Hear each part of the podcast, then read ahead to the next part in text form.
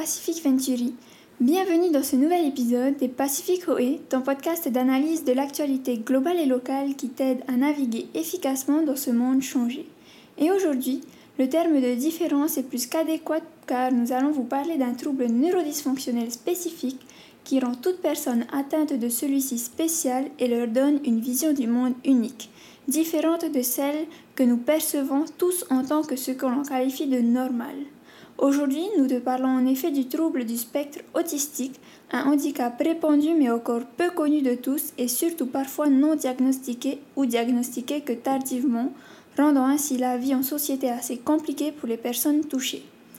Pour en parler plus en détail, nous recevons Caroline Bravi, présidente de l'association Entre Deux Mondes, une association dédiée à l'accompagnement de l'autisme. Donc sans plus attendre, je te laisse découvrir cette conversation avec Caroline. Yorana tout le monde et bienvenue dans ce nouvel épisode des Pacifique Ô. Aujourd'hui, nous sommes en compagnie de Caroline Bravi. Caroline, est-ce que tu peux te présenter s'il te plaît? Oui, alors Yorana à tous, je suis Caroline Bravi, présidente et fondatrice de l'association Entre Deux Mondes qui regroupe des parents ayant un enfant porteur d'autisme en Polynésie. Et puis, je suis également, accessoirement, maman d'un grand garçon qui va avoir bientôt 11 ans et qui est autiste modéré, on dira. D'accord, très bien. Alors, en Polynésie, le trouble du spectre autistique est, selon toi, assez compris ou expliqué? Est-il, selon toi, assez compris ou expliqué? Alors, non. Pas du tout, et c'est d'ailleurs pour ça que notre association a un de ses objectifs, c'est vraiment ça, c'est de sensibiliser la population et également les professionnels éducatifs, médicaux et paramédicaux à ce trouble en fait.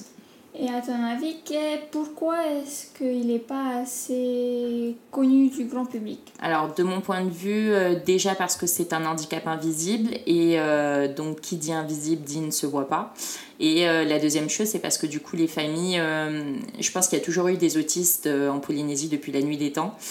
Sauf que c'est un handicap qui déjà dans le monde commence à se développer et à se faire connaître, diagnostiquer. Mais en Polynésie, c'est vrai qu'on est très en retard et je pense aussi parce que les familles, du coup, c'était quelque chose d'assez tabou. Du coup, on n'arrivait déjà pas à le diagnostiquer et puis du coup, les familles en général préféraient les garder chez eux ou alors se battaient tout seuls. Et du coup, c'est vraiment l'objectif de l'association que de fédérer les familles et de leur dire qu'à un moment donné, il ne faut pas penser qu'à un but individuel pour leur enfant, mais bien un but collectif pour qu'enfin cet handicap soit reconnu et qu'enfin les choses s'arrêtent et s'améliorent surtout. Très bien. Et du coup, comme tu l'as dit, c'était sûrement un sujet tabou à un moment, ou c'était plutôt un sujet tabou.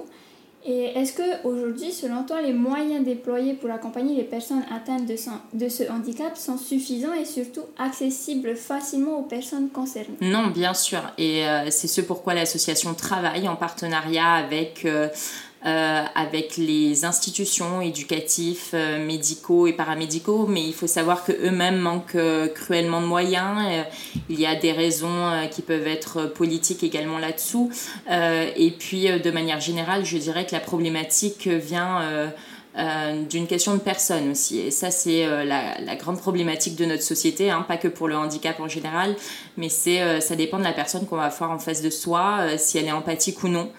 Peu importe le secteur, que ça soit éducatif, médical ou paramédical, et si la personne est bienveillante et a envie d'inclure dans la société ces personnes porteurs d'autisme, et c'est sur quoi nous travaillons justement.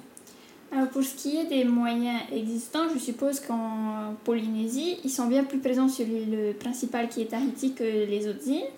Est-ce que tu penses que les moyens financiers par rapport aux familles pourraient être une raison qui permet de ne pas optimiser le suivi de ces personnes handicapées?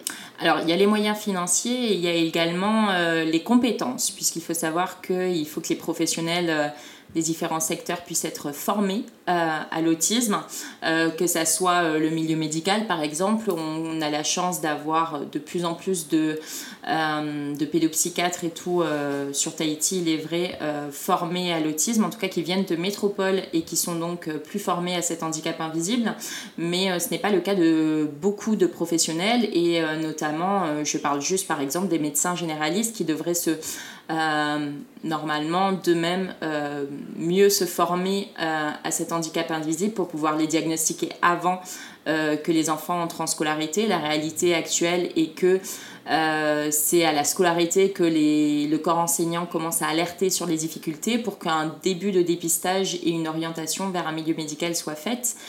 Ça, c'est une première chose. Ensuite, pour revenir à ta question, alors à Tahiti, déjà qu'on manque cruellement de moyens, comme on disait, mais c'est vrai que dans les îles, ils en manquent aussi cruellement, et c'est pour ça qu'on a, depuis la fin de l'année dernière, commencé à aller voir les familles dans les îles et également les professionnels.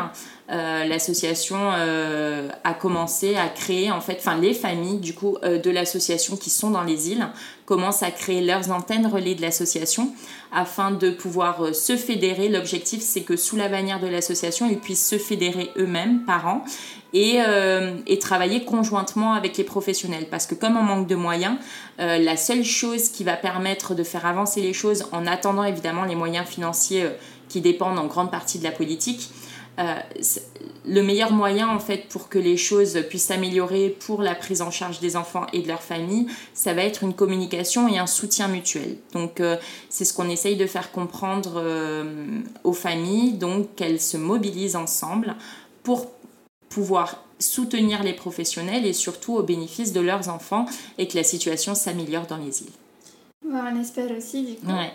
Et aujourd'hui, je pense que on parle plus ouvertement du sujet de l'autisme qu'à une époque, que ça soit au travers des films, des séries, des livres ou même à l'école. Et on espère que cela va permettre un apport de connaissances sur le sujet plus riche pour les personnes qui ne sont pas touchées de manière directe. Mais du coup, qu'est-ce qui, selon toi, a déclenché tout ça ? Alors déjà, je voulais revenir sur le fait qu'en effet, on parle de plus en plus de l'autisme à travers les médias, mais par contre, on n'en parle pas assez de manière... comment on pourrait qualifier ça ? De manière juste, dans le sens où, et c'est d'ailleurs ce que nous combattons entre guillemets, les stéréotypes que l'on a de l'autisme, moi la première, je pensais que mon fils n'était pas autiste parce que du coup, par exemple, tout bêtement, il aime les câlins. Et or, ce qu'on voit à la télé à travers les médias depuis bien trop longtemps, c'est 2 cas de figure de formes d'autisme, c'est-à-dire des autistes lourds qui ne peuvent pas être pris en charge à l'école, etc. et dont la lourdeur, entre guillemets, de leur pathologie, de leurs troubles fait que les parents sont épuisés, etc. Et à côté de ça, on a l'autre cas de figure qui sont des autistes qu'on appelle Asperger, mais ce terme tend à disparaître puisque apparemment, aux dernières nouvelles, c'est le nom d'un nazi. Donc voilà, pour information à tout le monde.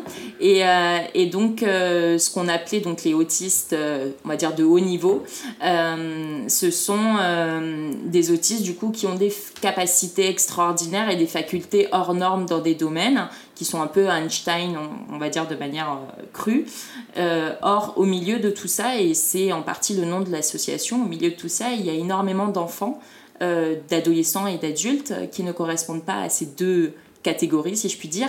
Et c'est d'ailleurs pour ça qu'on parle de troubles du spectre autistique à l'heure actuelle, puisque chaque personne autiste est différente d'une autre.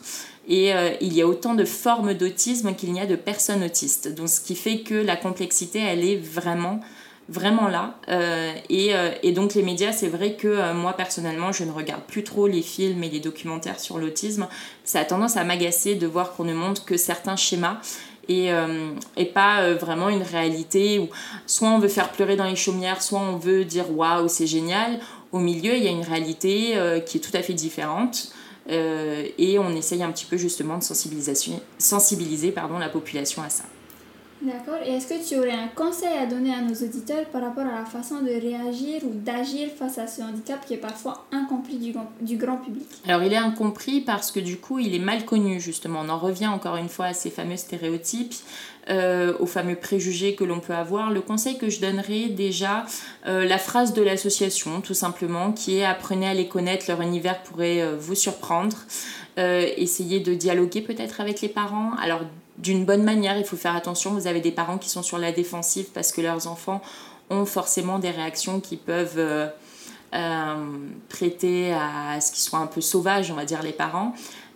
Donc moi, j'invite vraiment toute personne à essayer un petit peu de faire fi des préjugés ou des jugements qu'on peut avoir. Moi, la première, je vois par exemple, je donne l'exemple, un enfant qui fait une crise dans un magasin. On a tendance à dire le parent l'éduque mal, etc. Des fois, il faut avoir le second réflexe de se dire peut-être que c'est un handicap invisible, peut-être que c'est quelque chose qu'on ne voit pas, pas forcément de l'autisme, mais un handicap qu'on ne voit pas. Et donc essayer d'être plus indulgent, plus compréhensif et peut-être de discuter avec les parents de manière bienveillante. Eux vont pouvoir peut-être vous expliquer certaines particularités. Et puis à tous les professionnels et même à toutes les personnes... ça reste des personnes différentes. Alors oui, elles ont un handicap. L'handicap, ce n'est qu'une différence. On a trop tendance à voir le mot handicap comme une connotation négative des choses, alors qu'en fait, ce n'est qu'une différence. Et ils ont beaucoup à apporter sur le regard que l'on peut avoir, qui est différent. Je pourrais t'en parler des heures avec plein d'exemples, mais c'est vrai qu'ils créent l'empathie. Donc apprenez à les connaître, que ce soit eux ou même d'autres handicaps. Apprenez à connaître ces personnes, apprenez à découvrir leur univers qui est différent du nôtre, mais qui n'en reste pas moins aussi fascinant. Merci Caroline. Merci. Donc, comme nous l'aura conseillé notre invité de la semaine, il nous faut parfois prendre du recul par rapport aux préjugés que l'on a et apprendre à connaître l'univers de ceux qui nous paraissent différents, car comme le dit si bien le dicton, il ne faut pas juger un livre à sa couverture. Si cet épisode t'a plu, n'hésite pas à le partager avec ton entourage et à le noter ou le commenter sur ta plateforme de podcast préférée. Et si tu veux en savoir plus sur le sujet de l'autisme, n'hésite pas à aller voir la newsletter Tehoé sur ce thème. Tu peux la retrouver sur notre site internet pacificventuri.com et tu peux également t'y inscrire pour ne jamais manquer un numéro. Je te retrouverai donc la semaine prochaine pour un nouvel épisode, un nouveau thème. Prends bien soin de toi, Nana.